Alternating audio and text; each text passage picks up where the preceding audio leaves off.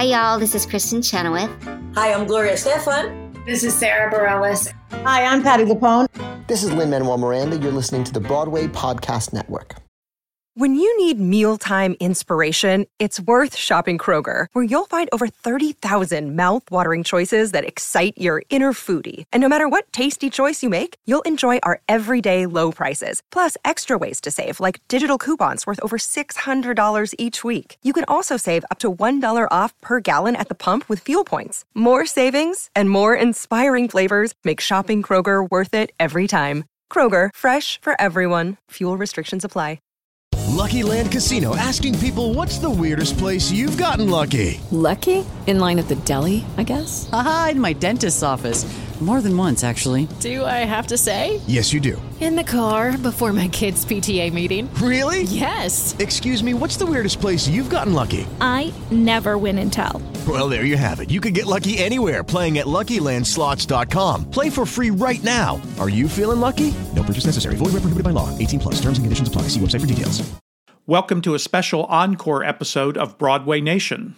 Not only do I think this is one of the best episodes ever of this podcast, it couldn't be more timely because it relates to a number of things happening on Broadway and in the world this week. First and foremost, April 14th, the day this episode is being released, will mark the 62nd anniversary of the Broadway opening of that landmark musical, Bye Bye Birdie. This is a show that I don't think gets nearly the respect it deserves, both in regard to its writing and for the important role it played in Broadway history. As you will hear, this Best Musical Tony Award winner not only was the first show to bring rock music to Broadway, it also marked the Broadway debuts of a remarkable young creative team that would revitalize Broadway in the 1960s and beyond. And this episode's in-depth look at the final decade of the golden age of Broadway, at least as I define it, also includes some discussion of Funny Girl, and of course, the much talked about and highly anticipated new revival of that show will open on Broadway on April 24th. And in the final section, I discuss Fiddler on the Roof, which unfortunately also has a direct connection to current events. As most regular listeners will know, this podcast is a spin-off of the History of the Broadway Musical course that I teach at the University of Washington School of Drama. And a few weeks ago, just as Russia began its invasion of Ukraine, my students had just completed an assignment to watch the film version of Fiddler on the Roof. The next day, I showed them a map of the Pale of Settlement, which from 1791 to 1917 was the only section of Imperial Russia in which Jews were allowed to live. Where was the Pale of Settlement? Well, it included all of modern-day Belarus, Lithuania, and Moldova, parts of Poland, and much of Ukraine. In fact, Sholem Aleichem, the creator of the Tevye stories on which the musical is based, was born in a town about 8 miles south of Kyiv, and the fictional town of Anatevka is based in part on a town called Boyarka that is about 14 miles south of Kyiv. And as you will remember, the character of Perchik, the young student revolutionary, is a student in Kyiv, and after he marries Huddle, he returns there to join the revolution, where he is arrested and sent to a work camp in Siberia. The final images of Tevye and his family being forced to leave their village very closely paralleled the video and photos that we were seeing of Ukrainian refugees being forced to leave their homes. And of equal impact was the moment when Tevye tells the Russian constable, "I have some advice for you. Get off my land. This is still my home, my land. Get off my land." It never ceases to amaze me how much ongoing resonance these silly Broadway musicals continue to have. Here we go.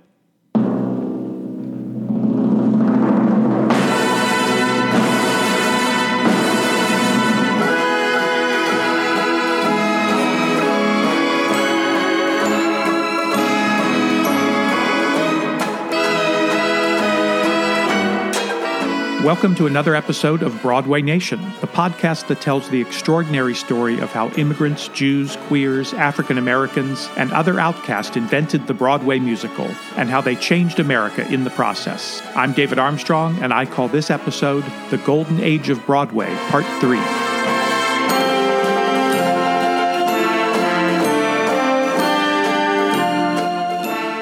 As the 1950s came to a close, Broadway musicals were at the very center of American culture. Through their chart-topping original cast albums, their songs, stories, and characters were known and loved coast to coast. Broadway show tunes were the biggest pop hits of the day, recorded by the most popular singers and bands. Broadway shows, their creators, and their stars were often featured on the covers of major magazines and highlighted on the highest-rated television programs.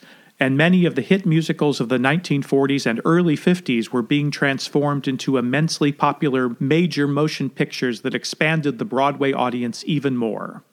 Then, in 1960, as if on cue, two immensely popular shows will kick off the decade by foreshadowing several major changes in American culture, changes that will dramatically affect the Broadway musical and by the end of the decade leave its future in doubt.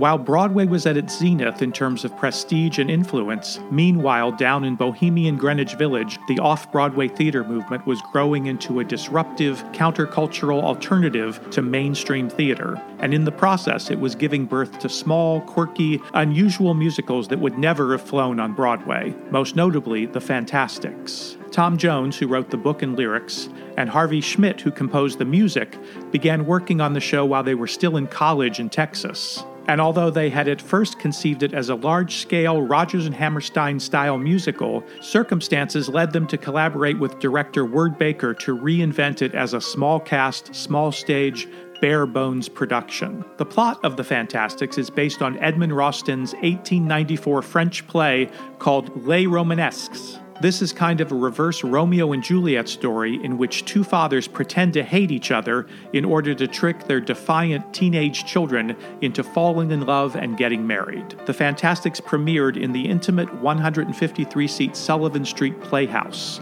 and the show's simple platform set and thrust stage created an intimate and engaging effect. Word Baker's direction was highly stylized, and it combined traditional musical theater staging with French mime, commedia dell'arte, kabuki, no, and other Asian and avant-garde theater techniques. And The Fantasticks features one of the most captivating and delightful scores of the era, both refreshingly unconventional and reassuringly traditional at the same time. And out of it came several very popular hit songs.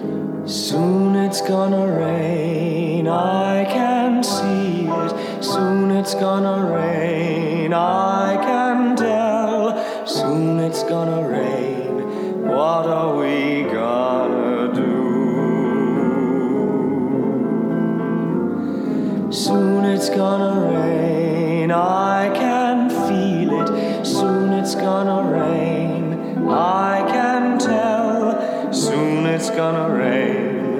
What'll we do with you?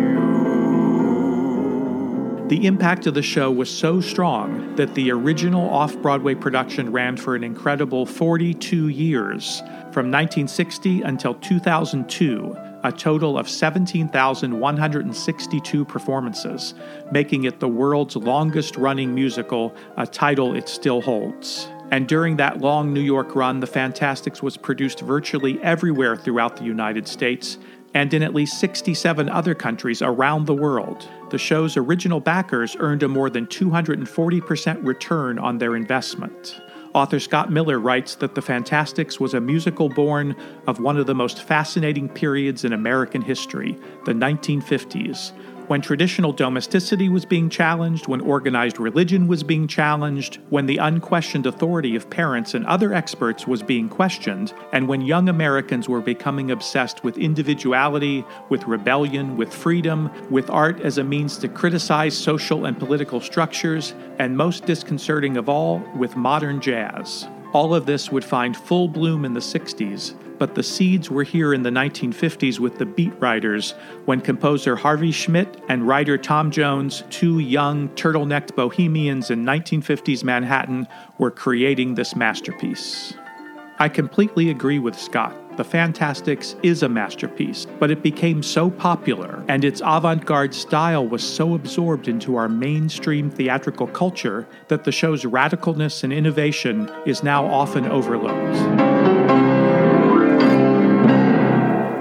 That same year, the satirical musical comedy Bye Bye Birdie became the very first Broadway show to include any kind of rock and roll music in its score.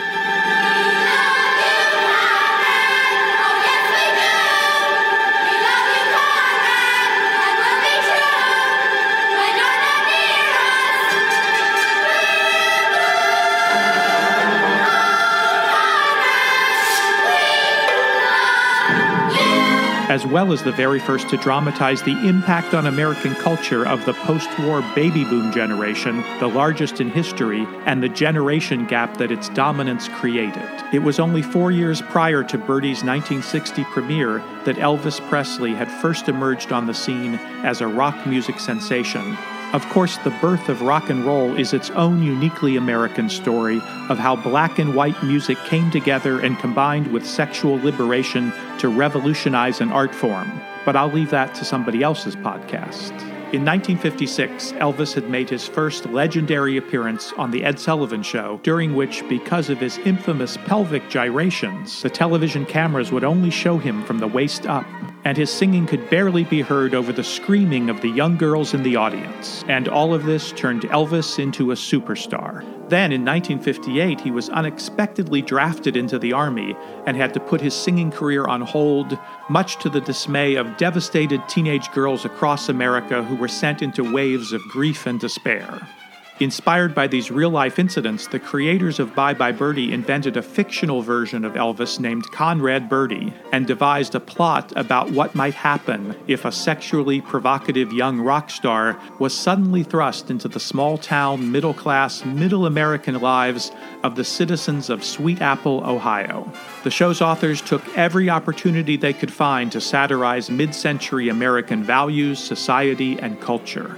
But if you've only seen the movie of Bye Bye Birdie, then you really haven't seen the show, because much of the satire was watered down for the film. Bye Bye Birdie was the surprise hit of the season. The New York Daily News called it the funniest, most captivating, and most expert musical comedy one could hope to see in several seasons of showgoing.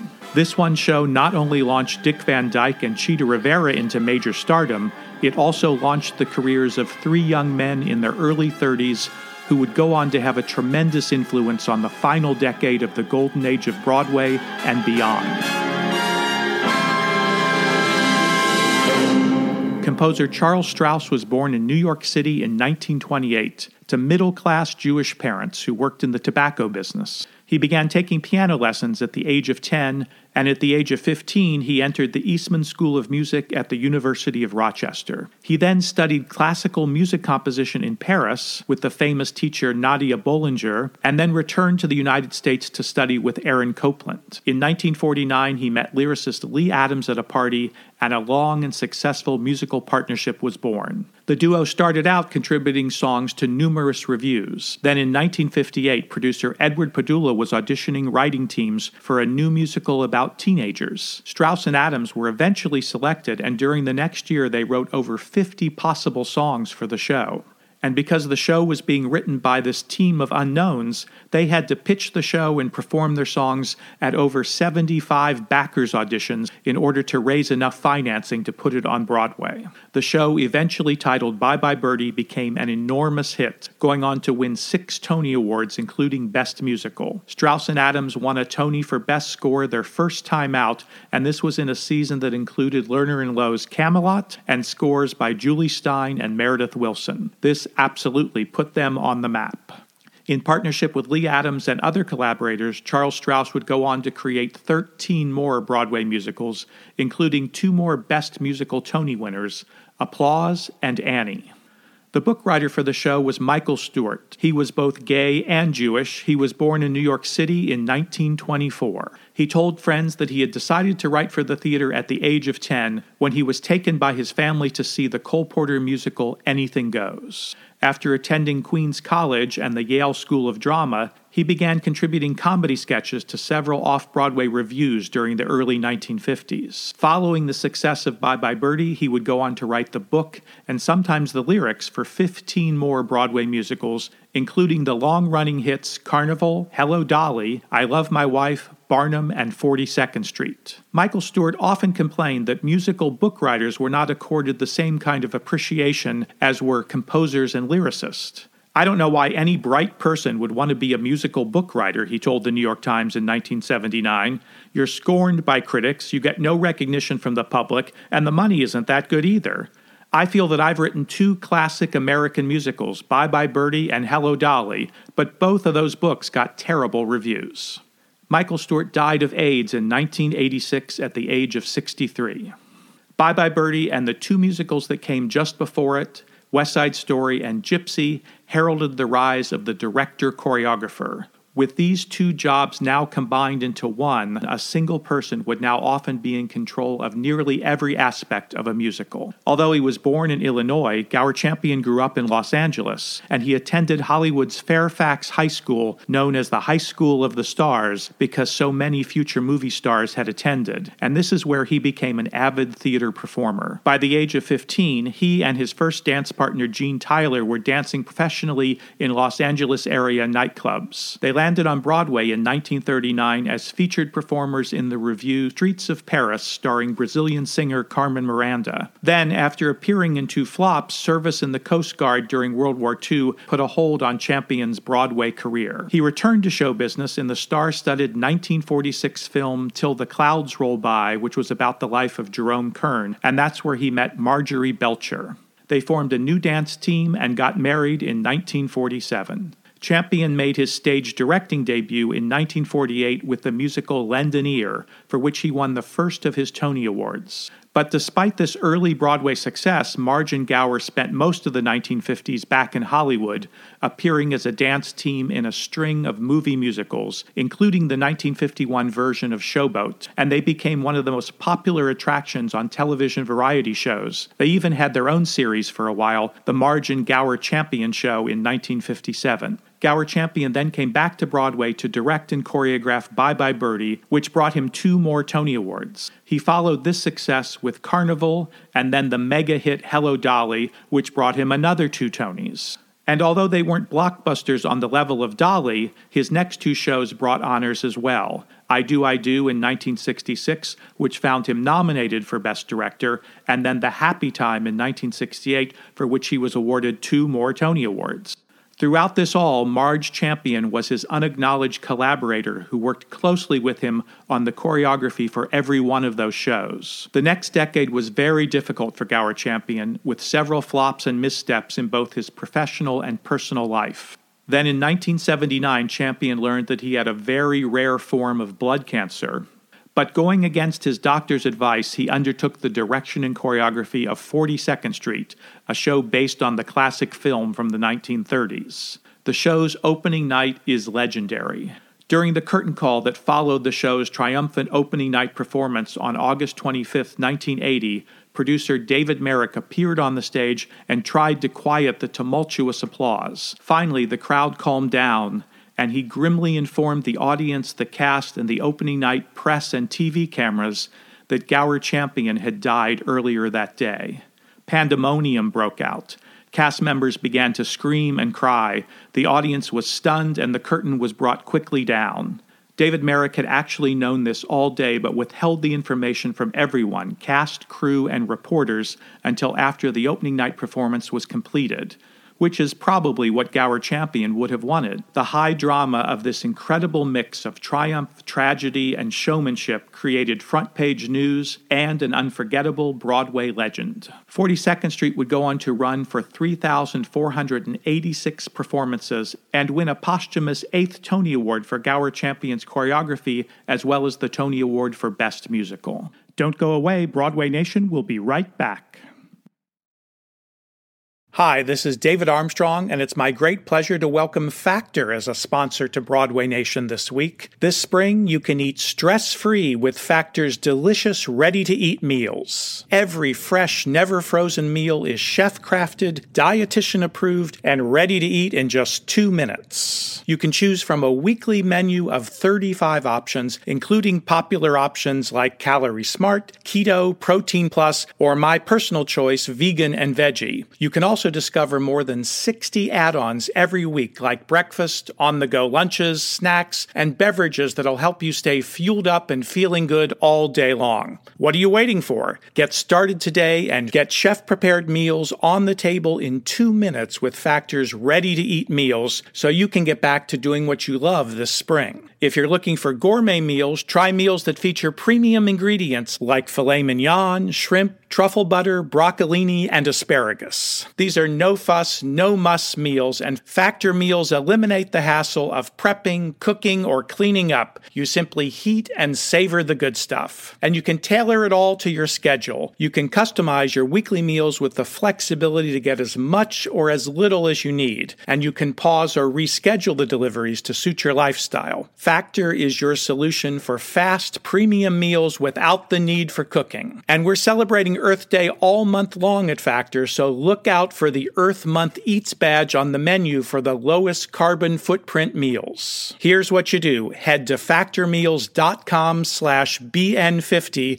and use code BN50 to get 50% off your first box and 20% off your next box. That's code BN50 as in Broadway Nation, BN50 at factormeals.com/BN50 to get 50% off your first box and 20% off your next box while your subscription is active. Do it now.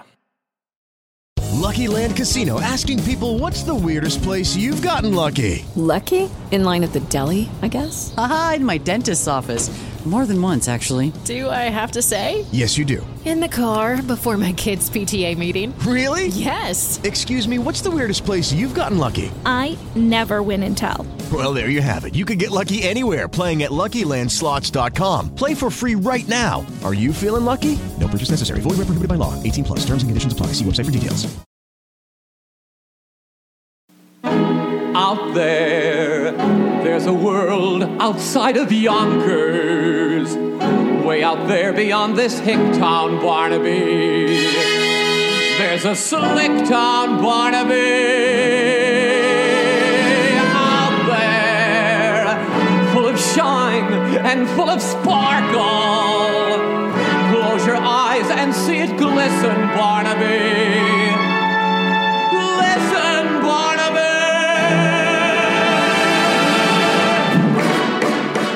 But let's go back to 1964 when Gower Champion, Michael Stewart, and David Merrick collaborated on one of the defining musical comedies of the Golden Age, Hello Dolly.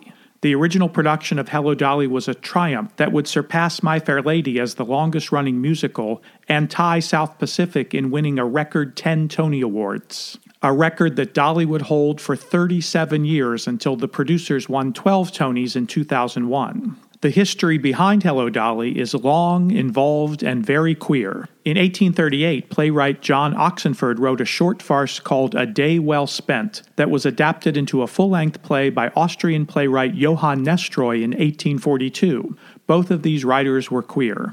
In 1938, queer playwright Thornton Wilder Americanized the Nestroy version and titled it The Merchant of Yonkers, but it was a dismal failure on Broadway, running just 39 performances. But 17 years later, Wilder extensively rewrote the piece, transforming the minor character of Dolly Gallagher Levi into the leading role. Wilder renamed his play The Matchmaker, and it became a smashing success as well as a popular film. And it was David Merrick who came up with the idea of turning The Matchmaker into a musical. The leading role of Dolly Levi was originally written for Ethel Merman, but she turned it down, as did Mary Martin. Eventually, the role would go to the star of the 1949 hit Gentlemen Prefer Blondes, Carol Channing. Put on your Sunday clothes when you feel down and out. Strut down the street and have your picture took. Just like a dream, your spirit seemed to turn about. But even though Carol Channing was not the first choice, she triumphed in the part and became a national star because of it. When Channing left the show, David Merrick took the unusual tactic of engaging even bigger stars to replace her. And because it was a role written for a middle-aged woman, there were a number of major movie stars from the 1930s and 40s that wanted to play it. The parade of dollies that followed Carol Channing included Ginger Rogers, Martha Raye, Betty Grable, Pearl Bailey in an all-black version, and stand-up comedian Phyllis Diller, who was not a movie star but incredibly popular on television during that time. Finally, Ethel Merman was persuaded to come out of semi-retirement to be the final dolly of the original run. Mary Martin took on the role as well in the London production. The Hello Dolly original cast recording was inducted into the Grammy Hall of Fame in 2002. Ermengarde, stop sniveling. Don't cry on the valises. Ambrose, let me hear that tonic chord. Ah, lovely, you're improving. Now get all 11 pieces. We're 7 minutes late. All aboard.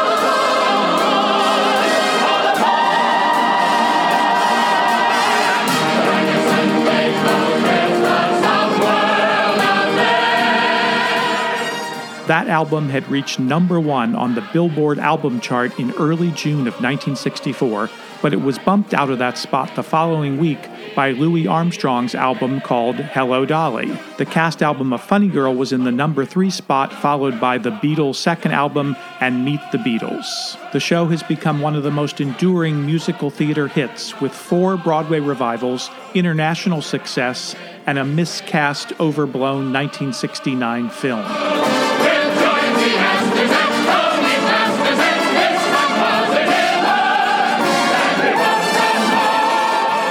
In 2017's Tony-winning Broadway revival of Hello Dolly starred Bette Midler and had the biggest advance ticket sale in Broadway history. Only 2 months after the opening of Hello Dolly, Funny Girl opened as well. With music by Julie Stein and lyrics by Bob Merrill, Funny Girl had big problems during its pre-Broadway engagements, until Jerome Robbins was persuaded to come in and fix it. By this time, he had inherited the mantle of show doctor from Mr. Abbott, and he soon whipped Funny Girl into a crowd-pleasing hit that led to superstardom for Barbra Streisand. Hello Dolly and Funny Girl, along with Gypsy, established another hallmark of the Golden Age, musicals that historian Ethan Morden has dubbed big lady shows, and building on that, I call them the big transgressive lady shows. These are musicals that feature dynamic, larger-than-life leading female characters that entirely dominate their shows in every way. And most importantly, these women refuse to do what mid-century American society thinks women should be doing. And strangely, mid-century American audiences worshipped and adored them for refusing to do it. Other shows in this series include Sweet Charity, which was conceived and written specifically for its star Gwen Verdon and directed and choreographed by her husband Bob Fosse. Another in the series is Mame. This Jerry Herman smash hit had a book by Lawrence and Lee, the prolific and very successful gay-straight writing team of many hit plays and musicals. Mame was based on their play Auntie Mame, which had itself been adapted from the comic novel by Patrick Dennis. The character of Mame Dennis would become one of the signature icons for gay men who came of age in the 1950s and 60s. Open a new window, open a new door, travel a new highway that's never been tried before you find you're a dull fellow, punching the same clock, walking the same tightrope as everyone on the block. The fellow you want to be is three-dimensional, soaking up life down to your toes. Whenever they say you're slightly unconventional, just put your thumb up to your nose and show them how to dance to a new rhythm, whistle a new song, toast with a new vintage. The fizz doesn't fizz too long. There's only one way to make the bubble stay. Simply travel a new highway, dance to a new rhythm, open a new window every day. As I just mentioned, the composer and lyricist of both Mame and Hello Dolly was Jerry Herman. He was born in New York in 1931 and raised in New Jersey. His middle-class Jewish parents loved music, art, and theater, and the family frequently attended Broadway musicals. Seeing Ethel Merman in Annie Get Your Gun was a seminal event for Herman, and years later he would write the score of Hello Dolly with Merman's distinctive voice in his head. Young Jerry had learned to play piano at an early age. His parents both worked in Catskill Mountain hotels and Jewish summer camps, much like in the movie Dirty Dancing, and eventually they took over the management of one of those camps. Herman spent all of his summers there from age 6 to 23, and it was there that he first became heavily involved in putting on theatrical productions. He studied theater at the University of Miami, where he produced, wrote, and directed his first musical. After graduation, Herman moved to New York, where he produced several reviews of his songs, each more successful than the one before, and this is where his work began to get noticed by Broadway producers. This led to his first Broadway show, Milk and Honey, in 1961. Shalom, shalom, you'll find shalom, the nicest greeting you know. It means bonjour, salut, and skol, and twice as much as hello. It means like peace be yours, welcome home. And even when you say goodbye with shalom. This was a musical about a group of lonely American widows who were hoping to find husbands while on a trip to Israel, and it was set against that country's struggles to establish itself as an independent nation. The show was well received and ran for more than 500 performances. Then producer David Merrick decided to team Jerry Herman with book writer Michael Stewart to work on what would become Hello Dolly. The unprecedented success of this show, which was quickly followed 2 years later by MAME, turned Herman into one of the most acclaimed songwriters of the Golden Age. But as would happen with many Golden Age songwriters, Herman struggled in the 1970s and had three very high-profile flop shows in a row. However, in 1983, he had a giant comeback with La Cage aux Folles, the first musical to feature a gay male couple as the leading characters. The show received a Tony for Best Musical, and Herman won for Best Score. Then in 1985, he was diagnosed with AIDS, which put his career on hold for many years.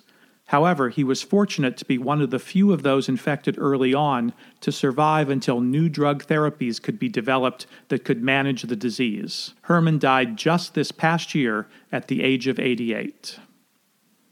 The Fantasticks was not the only show to bring downtown avant-garde staging and experimental theater techniques to the musical during the 1960s. Three of these were hit shows that were imported from London. First and foremost, the crowd-pleasing Oliver, which featured a groundbreaking revolving unit set that would inspire the scenic designs of dozens of future musicals, including Les Miserables. The other two were Stop the World, I Want to Get Off and The Roar of the Grease Paint and the Smell of the Crowd, both shows written by Leslie Bricusse and Anthony Newley, and Newley also was the director and star of both productions. Both shows were high-concept allegories that were so specific to their time that it's nearly impossible to revive them today and really understand what they were about. But their use of vaudeville and circus techniques would influence musicals such as Godspell and Pippin, and despite their quirkiness, both shows produced a string of chart-topping hit songs. Fish in the sea, you know how I feel.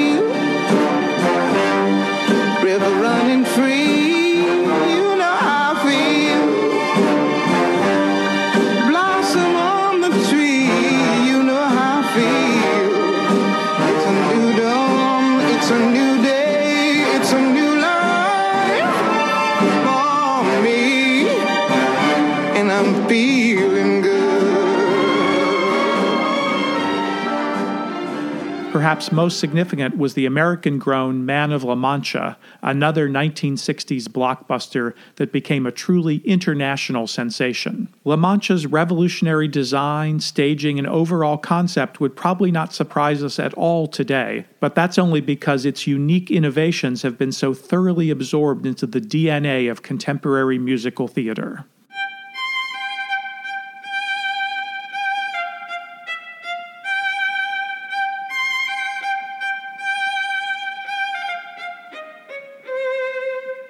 I know I've talked about many highlights and climaxes of the golden age of Broadway, but in this last decade, if you had to boil it down to one show, I would say it was Fiddler on the Roof. A fiddler on the roof. Sounds crazy, no? But in our little village of Anatevka, you might say, Every one of us is a fiddler on the roof, trying to scratch out a pleasant, simple tune without breaking his neck. It isn't easy. You may ask, why do we stay up there if it's so dangerous? We stay because Anatevka is our home. And how do we keep our balance? That I can tell you in one word: tradition. Tradition! Tradition! Tradition! Tradition! Tradition! Tradition! Fiddler on the Roof was created by Jerry Bach, who wrote the music, Sheldon Harnick, who wrote the lyrics, and Joseph Stein wrote the book.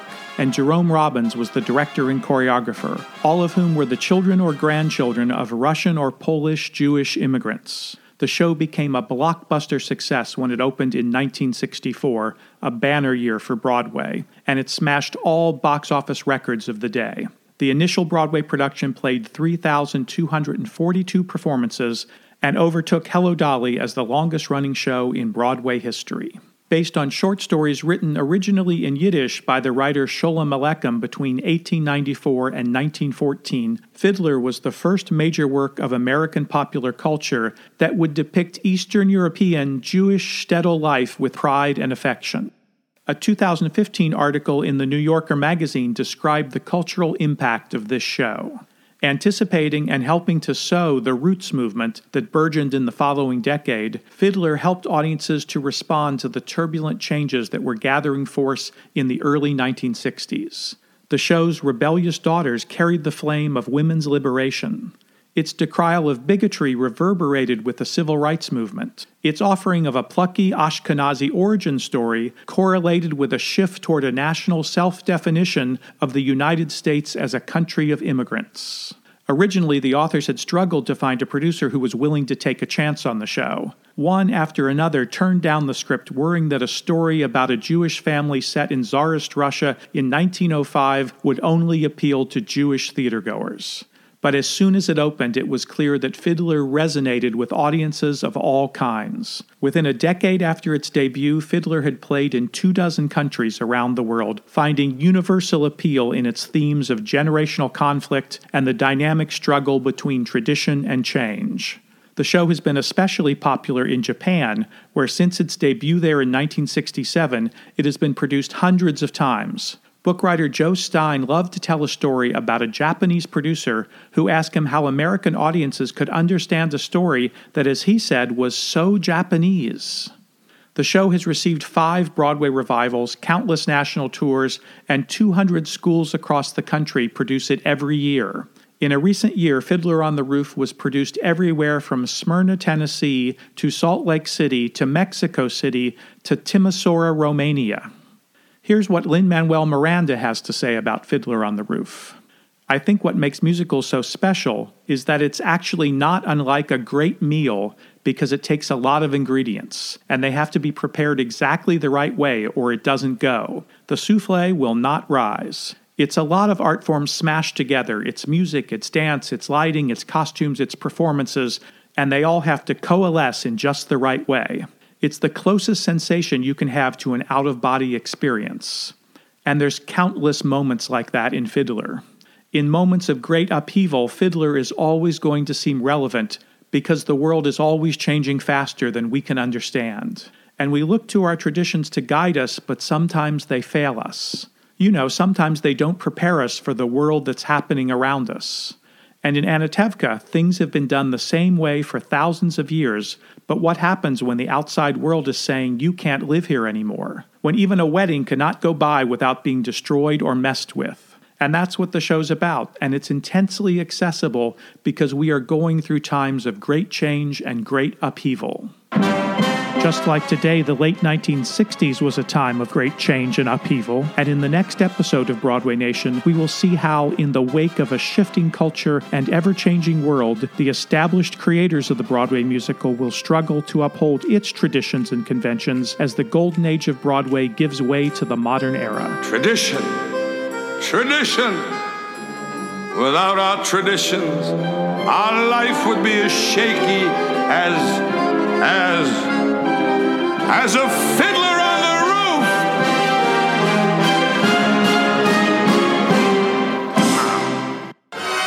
Broadway Nation is written and produced by me, David Armstrong. If you enjoy the show, please follow us on Facebook, Instagram, or Twitter, and please rate and review us on Apple Podcasts. It helps tremendously in spreading the word about the show. Special thanks to KVSH 101.9, the voice of beautiful Vashon Island, Washington, and also to everyone at the Broadway Podcast Network.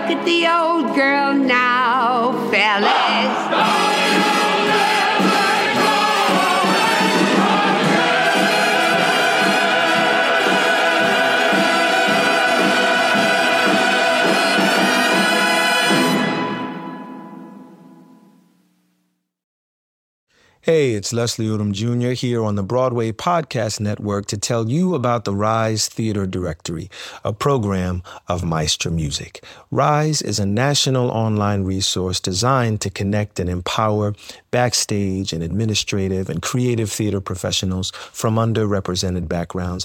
If you work or aspire to work in the theater community, this can help you find your next project. And if you hire theater professionals, search the RISE Theater Directory to find your next team. Create your profile now and get more information by visiting risetheater.org. That's theater with an RISETHEATRE.org, because only together we rise. It is Ryan here, and I have a question for you. What do you do when you win? Like, are you a fist pumper, a woohooer, a hand clapper, a high fiver?